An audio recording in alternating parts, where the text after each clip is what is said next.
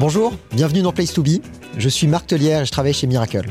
Ce podcast vise à explorer les différentes facettes du monde bouillonnant des plateformes B2B, qui est un sujet qui me passionne. Écosystème de vendeurs, facturation, paiement, connectivité. On va explorer tous ces sujets dans Place to Be. Bonjour à tous, bienvenue dans Place to Be. Aujourd'hui, je reçois Caroline Cazot, avocate et associée chez Bignon Lebray. Caroline, bienvenue. Merci Marc, bonjour. Merci beaucoup pour ton invitation. Je t'en prie, je t'en prie. Alors aujourd'hui, on va parler de droit de réglementation euh, des plateformes B2B. Avant ça, Caroline, je vais te demander de te présenter. Est-ce que tu peux dire quelques mots euh, sur toi et sur le, sur le cabinet? Alors, Je suis Caroline Cazot, je suis associée au sein du cabinet Bignon-Lebray. Bignon-Lebray, c'est un cabinet euh, d'avocats d'affaires indépendants. On vient de fêter nos 40 ans. On est sur quatre sites à Paris, Lille, Lyon et Aix.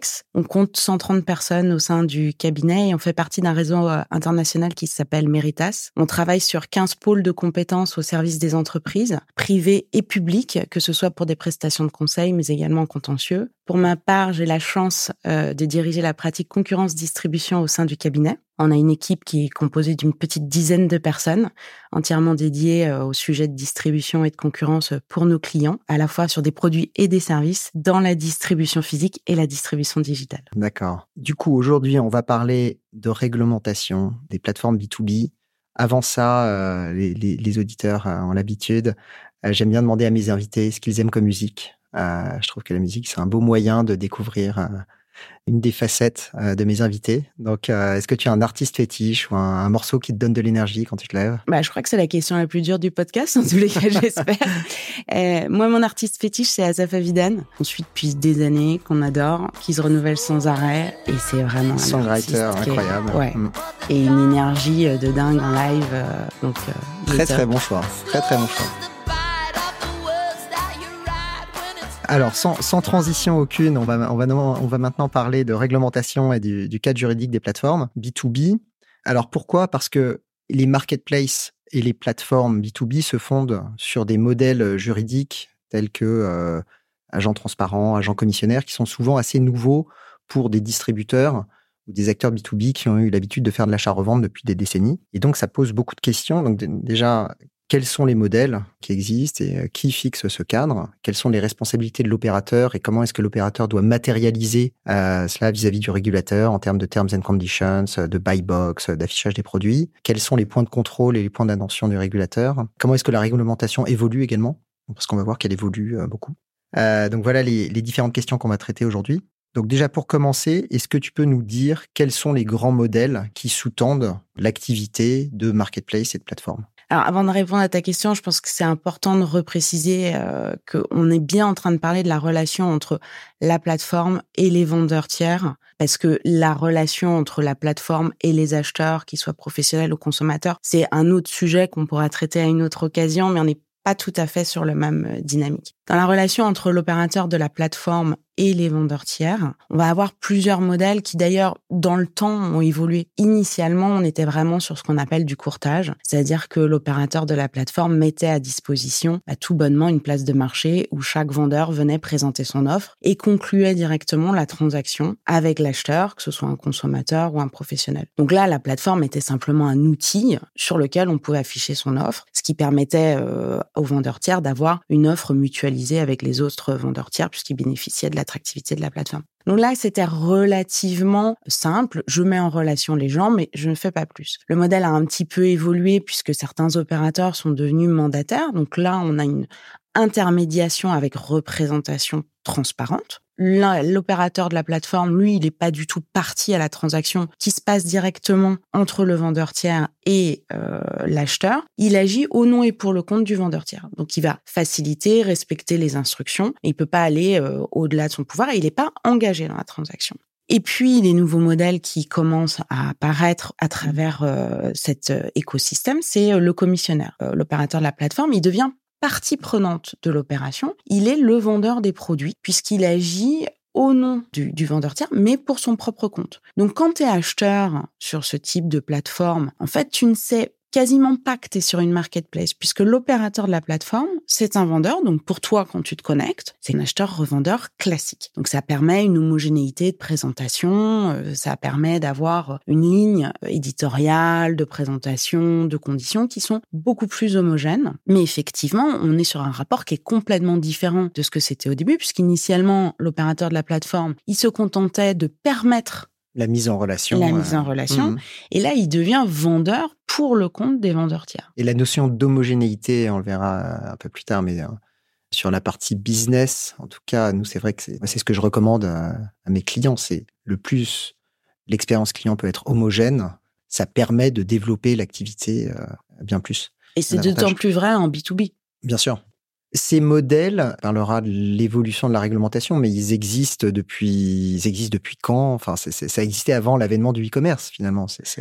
Qu'on parle de courtage, qu'on parle de mandat, qu'on parle de commissionnaire, et le mandat, il existe depuis le Code civil napoléonien. Donc euh, c'est extrêmement ancien. Euh, le courtage euh, est extrêmement ancien aussi. Le commissionnaire, il est dans le code de commerce depuis des années et des années. Donc ce sont des modèles qui sont éprouvés, qui ont été réutilisés, utilisés par les opérateurs de l'économie digitale et notamment les marketplaces. Mais ce sont des instruments juridiques que les praticiens du droit connaissent depuis qui étaient peut-être peut-être circonscrits à certains secteurs d'activité. Je pense à l'assurance, la banque, les services le transport. D'accord. Commissionnaire de transport c'est un modèle à part entière. Ce sont vraiment des outils d'organisation plus fine, d'intermédiation, euh, de mise en relation, où finalement le commerçant ne va pas pouvoir, pas vouloir, ou décider de ne pas y aller lui-même, pour tout un tas de raisons qui sont propres à son business, mais de trouver un intermédiaire qui connaît mieux l'écosystème, qui connaît mieux les acheteurs, qui connaît mieux les débouchés, et qui va pouvoir lui, apporter lui faciliter. Hein. Exactement.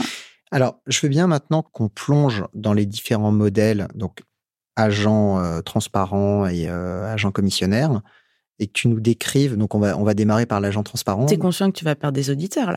non, au contraire, au contraire. Les, les auditeurs sont avides de, de technicité juridique. Euh, ils se posent beaucoup de questions sur ces sujets. Du coup, est-ce que tu peux nous expliquer quelles sont les attentes du régulateur, quelles sont les responsabilités de l'opérateur et comment est-ce qu'il doit matérialiser ça? Alors, sur ce sujet-là, là encore, on est en train de parler de la manière dont les vendeurs tiers et l'opérateur de la plateforme vont organiser leurs relations.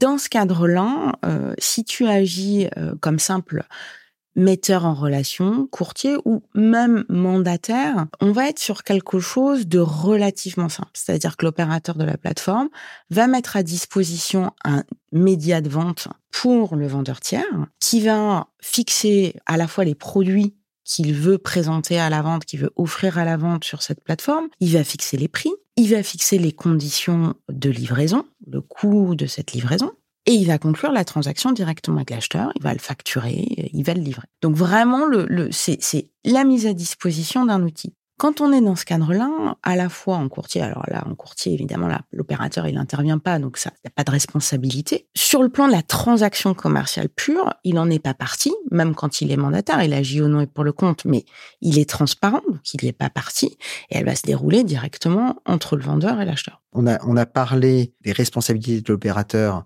lorsqu'il est euh, agent transparent comment ça se traduit maintenant? Quelles sont les responsabilités de l'opérateur lorsqu'il est agent commissionnaire? Et notamment, enfin, quelles sont les grandes différences euh, entre le modèle d'agent transparent, le modèle d'agent commissionnaire? C'est un modèle qui est complètement différent.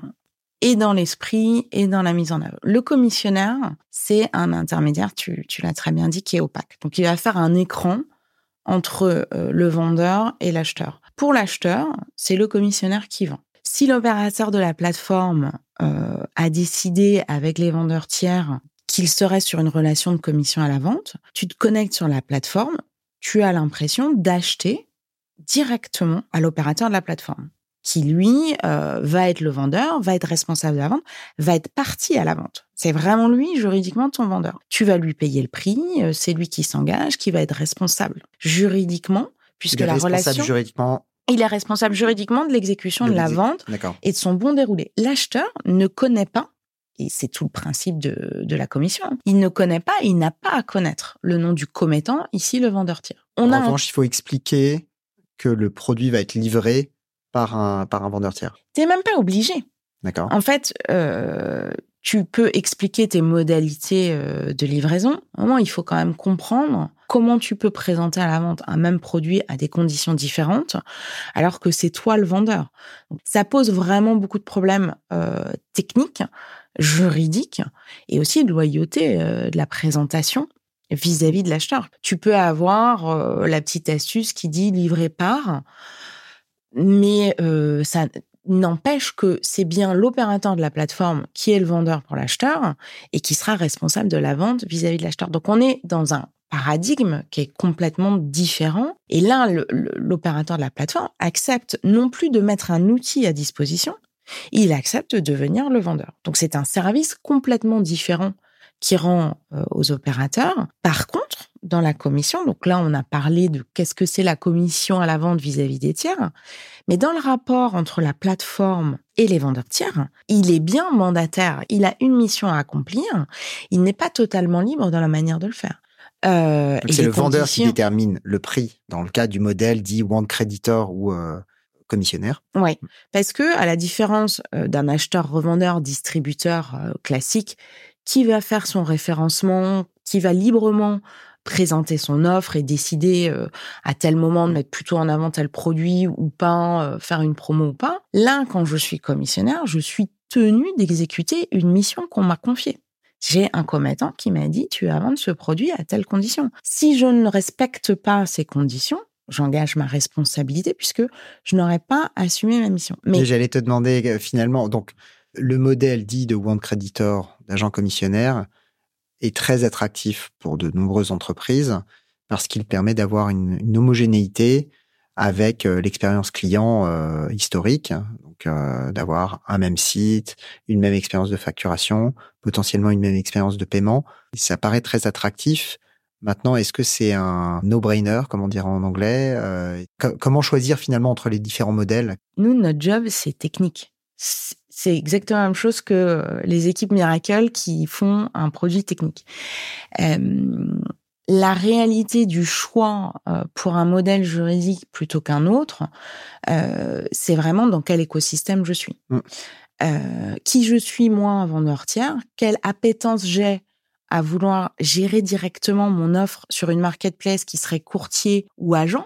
Est-ce que, je suis capable? de d'avoir des ressources aussi en mm. interne pour gérer moi-même euh, l'ensemble des composantes de la présentation de mon offre sur une plateforme, de suivre, de m'adapter. Est-ce que je veux mobiliser mes ressources? Parce que est-ce que par ailleurs j'ai déjà une activité digitale qui fait que j'ai déjà une certaine connaissance? Est-ce que je suis sur un marché qui est habitué au digital? Est-ce que c'est suffisamment mature? Parce que évidemment l'investissement en tant que vendeur tiers, il n'est pas du tout le même.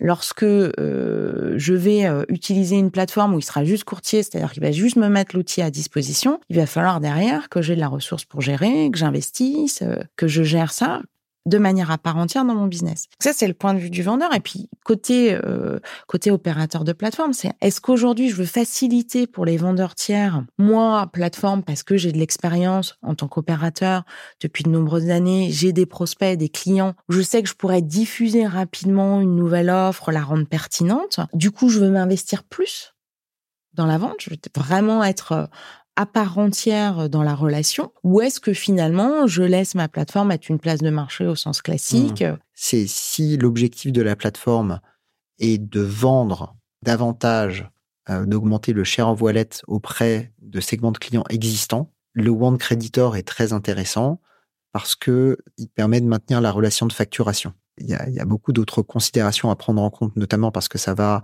avec une responsabilité sur le produit, sur la transaction qui est euh, plus importante. Euh, mais euh, mais pour moi, c'est c'est en tout cas c'est le point de départ. C'est quels sont les clients à qui on veut vendre. Si pour ces clients le fait d'avoir une facture consolidée c'est important, il faut en tout cas étudier de manière approfondie le mmh. modèle One Creditor. Je pense que le, le, point de départ, il est toujours pour un opérateur, quel qu'il soit, quelle que soit sa taille, c'est qu'est-ce que je veux faire, comment je veux positionner euh, ma plateforme, quelle relation je veux avoir euh, avec les tiers, qu'ils soient vendeurs ou mmh. acheteurs, et quel niveau de confiance je veux donner aussi dans les transactions qui se passent euh, sur ma plateforme? Et dans ce cadre-là, le droit est un, un des outils à ma disposition faut partir de qui sont mes clients, quel type d'offres euh, je vais leur proposer, quels vont être les vendeurs et après le juridique. On a vu nous aussi dans notre pratique euh, ces dernières années, les gens qui arrivaient en disant mais moi je veux faire euh, tel type de contrat ou je veux rentrer dans tel type de modèle juridique alors qu'en discutant on se rend compte qu'en fait c'est pas le modèle qui convient à leur manière de vouloir se mmh. présenter sur le marché. Et donc je, pense que ça, ça c'est pas inutile de rappeler euh, aux gens qui nous écoutent et plus globalement aux opérateurs, c'est que le droit c'est un outil comme un autre et effectivement cet outil il faut l'utiliser à bon escient par rapport à vos besoins et au cahier des charges qui est le vôtre. Je pense que ce qui est important aussi c'est qu'il y a une une certaine forme de maturité maintenant de, de l'écosystème et tant du droit que de, l'application du droit à ces modèles de plateforme qui permet de, mieux conseiller les opérateurs. Je veux bien qu'on parle maintenant de l'évolution du cadre réglementaire. Est-ce que tu pourrais nous parler du Weber également et de, des, restrictions verticales, enfin, d'une manière générale, de la manière dont la, réglementation évolue pour accompagner la croissance du e-commerce et des modèles de plateforme donc c'est un, règlement qui vient dans un certain cadre dire que euh, certains accords verticaux seront exemptés euh, au titre euh, du droit des pratiques anticoncurrentielles. Donc c'est un règlement vraiment d'exemption. C'est pas un règlement qui est spécifique à l'économie digitale.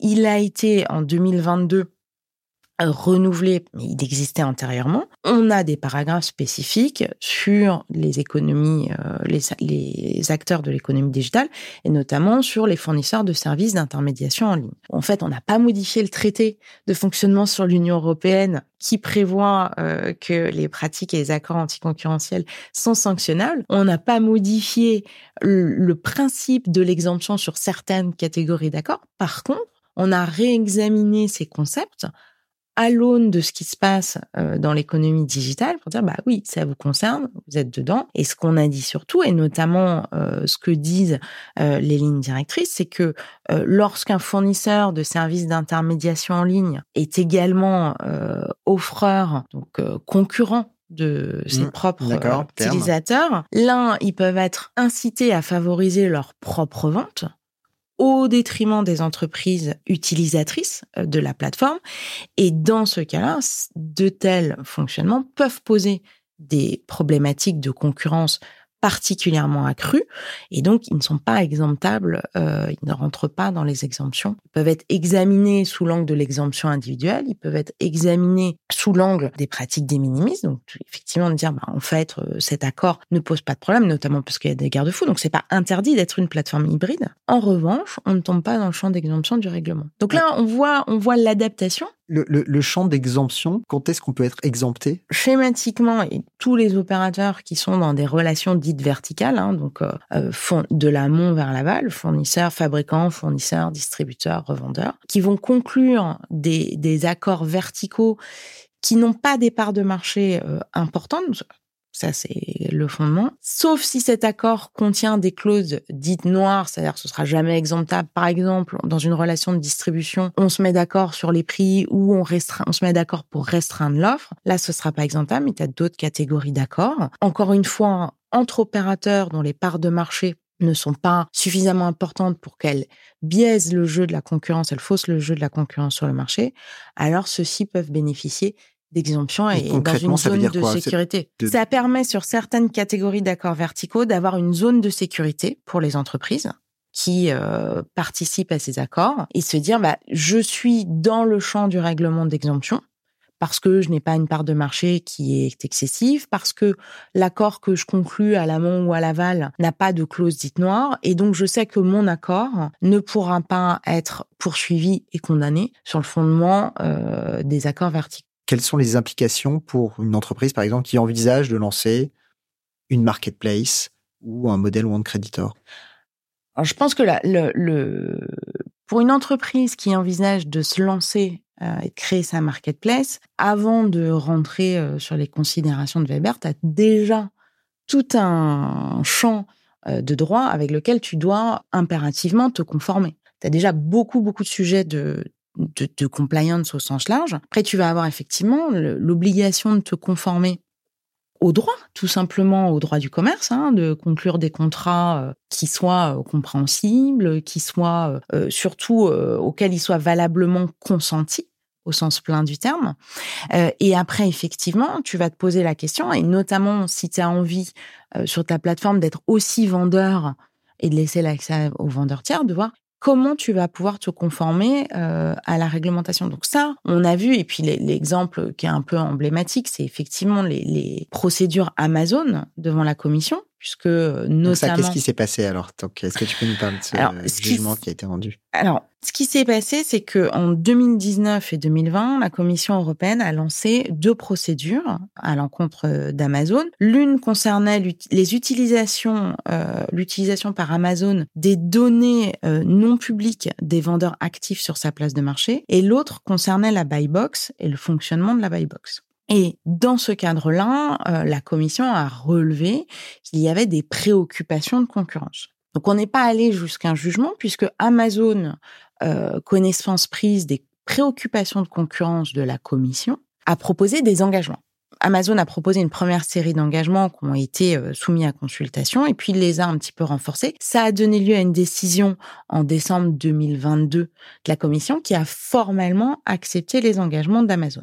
Ces engagements, tu, peux Alors on peut on peut on peut prendre euh, des exemples. Effectivement, il va s'abstenir d'utiliser les données non publiques des vendeurs pour favoriser sa propre activité effectivement, euh, lorsque tu es une plateforme hybride, euh, tu as accès en fait à toute l'activité commerciale des vendeurs tiers. Donc les données non publiques, ça va être euh, les, notamment le volume de transactions.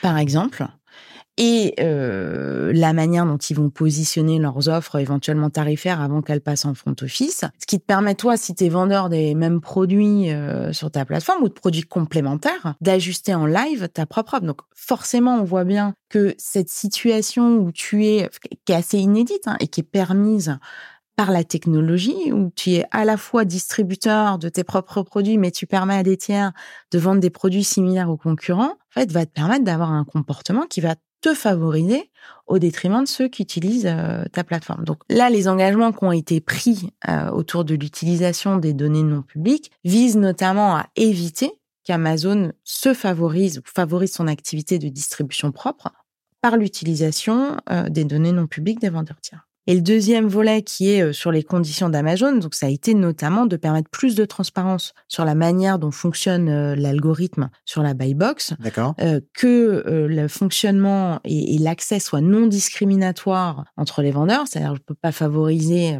plus l'un que l'autre, tout le monde doit pouvoir jouer de la même manière. On et... peut pas dire sur telle catégorie, je permets uniquement à cinq vendeurs de de participer à la buy box. Ou alors, si je veux présélectionner, il faut expliciter, il faut les, expliciter les critères, qu'ils soient appliqués, euh, qu'ils soient objectifs, ces critères-là. Par exemple, pour des opérateurs, hein, ce que je vois, c'est souvent dans le B2B, il y a beaucoup d'opérateurs qui ont des concepts de vendeurs ou de, ou de distributeurs qui vont être euh, euh, gold, platinium, bronze, etc. Donc on peut on peut imaginer aussi de j'imagine de favoriser certains vendeurs en fonction des relations historiques qu'on peut avoir et du tiering que certains vendeurs peuvent avoir, mais il faut l'expliciter. Eh, c'est tout le sujet du fonctionnement euh, de l'algorithme en fait, et de la manière dont euh, derrière cet algorithme on va donner plus de transparence et où on va être sur des critères qui sont purement objectifs. Donc ça peut être des critères de nombre de transactions, euh, ça peut être des critères euh, de profondeur de l'offre. Il peut vraiment y avoir plein de critères. Ce qui va être fondamental, c'est qu'effectivement, ils soient appliqués à tous de la même manière, qu'ils soient explicités, qu'ils soient vraiment transparents. On ne te dit pas de rentrer dans le détail du fonctionnement euh, de l'algorithme, mais c'est simplement expliciter les critères prépondérants, puis comment on va classifier à l'intérieur. Tu n'es pas obligé de donner ta formule, mais tu dois donner les critères. une fois que tu sais ça, là encore, à quoi ça vise tu vas avoir un fonctionnement concurrentiel qui va être plus libre et donc qui va, parce que l'idée derrière, c'est quand même de favoriser les meilleurs compétiteurs par le jeu du marché. Lorsque tu n'as pas ce niveau de transparence et que tu ne sais pas, ça ne veut pas dire que l'outil en soi euh, est déviant. Ça veut simplement dire que l'opérateur ne sait pas avec quoi il joue en termes de concurrence. Et donc ça, c'est pas possible. Et ces engagements sont rentrés en vigueur et la commission va vérifier qu'ils sont euh, bien appliquée, bien mise en œuvre. Et tu as utilisé le mot de plateforme hybride. Donc pour mmh. les auditeurs, ce qu'on entend par plateforme hybride, c'est euh, le fait qu'un opérateur fasse à la fois de l'achat-revente et soit opérateur de marketplace Mmh. et puisse potentiellement être à la fois vendeur sur un produit donné et avoir des vendeurs tiers qui vendent le même produit. Donc ça, c'est possible. Euh, on vient de, parler euh, de la buy box et du fait que la buy box doit, être le plus euh, transparente possible. D'un point de vue organisationnel, est-ce qu'il y a des implications particulières? Sur les, les plateformes hybrides, tu es dans une position qui est très compliquée en tant qu'opérateur économique, puisque tu te retrouves à être le concurrent des vendeurs tiers auxquels tu permets euh, de commercer sur ta plateforme. Donc, on est quand même sur un modèle où tu es tiraillé économiquement et opérationnellement. Donc, évidemment, si tu es une plateforme hybride, et quelle que soit ta taille, parce qu'on parle d'Amazon, parce que c'est topique et emblématique de par l'importance, de par l'importance des, des, poursuites qui ont eu lieu, des affaires, des montants d'amende éventuellement qui ont déjà été prononcés. Mais la plateforme hybride, de manière inhérente, elle est dans cette situation, Mm. Quelle que soit sa taille. Donc évidemment, il y a une obligation de vigilance très particulière à avoir sur ton organisation, sur ta contractualisation avec tes vendeurs tiers, sur l'accès, qui a accès aux données non publiques, notamment des vendeurs tiers. Parce qu'à un moment donné, comme la plateforme est susceptible d'avoir accès à toutes les données, c'est ce dont on parlait tout à l'heure, euh, là, il faut s'organiser techniquement, humainement, juridiquement, pour euh, créer euh, de l'étanchéité qui ne puisse pas avoir accès, utilisation de ces données non publiques pour favoriser ta propre activité, tout en sachant qu'en tant que plateforme, pour le coup, tu as aussi une obligation bah, de disposer des données euh, qui sont sur ta plateforme. Donc, c'est vraiment une réflexion euh, Donc, j'imagine au que cas la- par la- cas. Ouais, la, la, la commission ne va pas dire aux opérateurs comment ils doivent s'organiser concrètement. En revanche, c'est aux opérateurs de, de mettre en place des garde-fous pour prouver aux régulateurs euh, si, euh, enfin aux autorités, euh, si jamais il y avait contrôle, qu'elles ont mis en place ces garde-fous, une certaine étanchéité, euh, qu'elles expliquent qui a accès à quelles données. Les régulateurs rentrent pas dans le détail de comment chacun doit s'organiser parce que. Ça dépend Oui, aussi de la taille de l'opérateur, euh, de, de, de ses relations, comment il est organisé. Mais la finalité, elle est, elle est bien celle-là. C'est-à-dire que, en tant que plateforme hybride, je dois m'assurer que je n'utilise pas euh, les données euh, des vendeurs tiers pour soit fausser la concurrence entre les vendeurs tiers eux-mêmes, Hmm. soit euh, fausser la concurrence à mon profit. Et ça, ça existe dans toute l'économie, qu'elle soit digitale ou physique, et c'est simplement une application des principes à l'économie digitale. Très clair, très très clair. À quoi est-ce qu'on peut s'attendre dans les dans les années à venir? Quels sont les sujets sur lesquels euh, la commission et le régulateur travaillent? Alors, le droit, c'est une matière vivante, hein. ça bouge tout le temps. Là, on a eu effectivement beaucoup de textes qui sont entrés en vigueur très récemment, qui vont faire l'objet maintenant d'une mise en exécution. Ce qui va euh, venir très rapidement, ça va être plus les contrôles maintenant. Tu as des actions qui sont euh, toujours monitorées. hein. En France, la DGCCRF est très active et surveille euh, le marché. Sur la fin de l'année 2023, sur la définition des marchés, ce qu'on appelle les marchés pertinents, qui servent notamment à définir si un opérateur est en position dominante ou non sur son marché. On va avoir une révision des lignes euh, directrices et des textes euh, pour euh, savoir comment on définit un marché pertinent. Et pour le reste, on va avoir vraiment aujourd'hui euh, bah, des textes qui vont entrer en vigueur, qui vont déployer leurs effets, avec une nécessité pour les opérateurs d'être vigilants, de se réinterroger régulièrement sur leurs pratiques, se réauditer euh, très régulièrement. Aujourd'hui, euh, on parle essentiellement du droit commercial, du droit de la concurrence. Il y a tout le volet data aussi. Euh, il y a aussi euh, tout le volet euh, informatique. Et finalement, on parle aujourd'hui à des opérateurs qui sont à la confluence et à l'intersection de beaucoup de pans juridiques. Et il faut vraiment réussir à faire la synthèse. De toutes les façons, le droit fonctionne de manière coordonnée. Et il faut arriver à faire la synthèse euh, de tout ça en euh, se conformant globalement, tout en ayant en tête que euh, on est sur un marché de concurrence libre et que de ce fait, je dois m'abstenir d'avoir tout comportement qui qui viendrait entraver entraver cette concurrence libre. Ouais. Caroline, un immense merci. C'était extrêmement riche. Merci pour ton invitation, Marc. Moi, ce que je retiens en tout cas, c'est que il y a un cadre euh, juridique qui sous-tend le métier d'opérateur.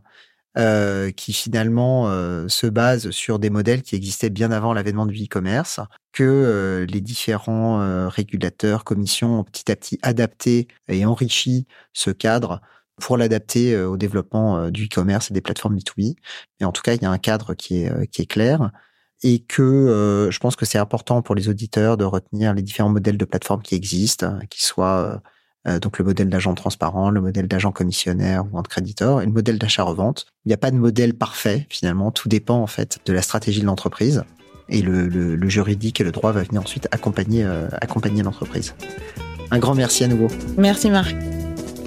Merci à tous euh, d'avoir écouté ce nouvel épisode de Place to Be. Je vous donne rendez-vous au prochain épisode.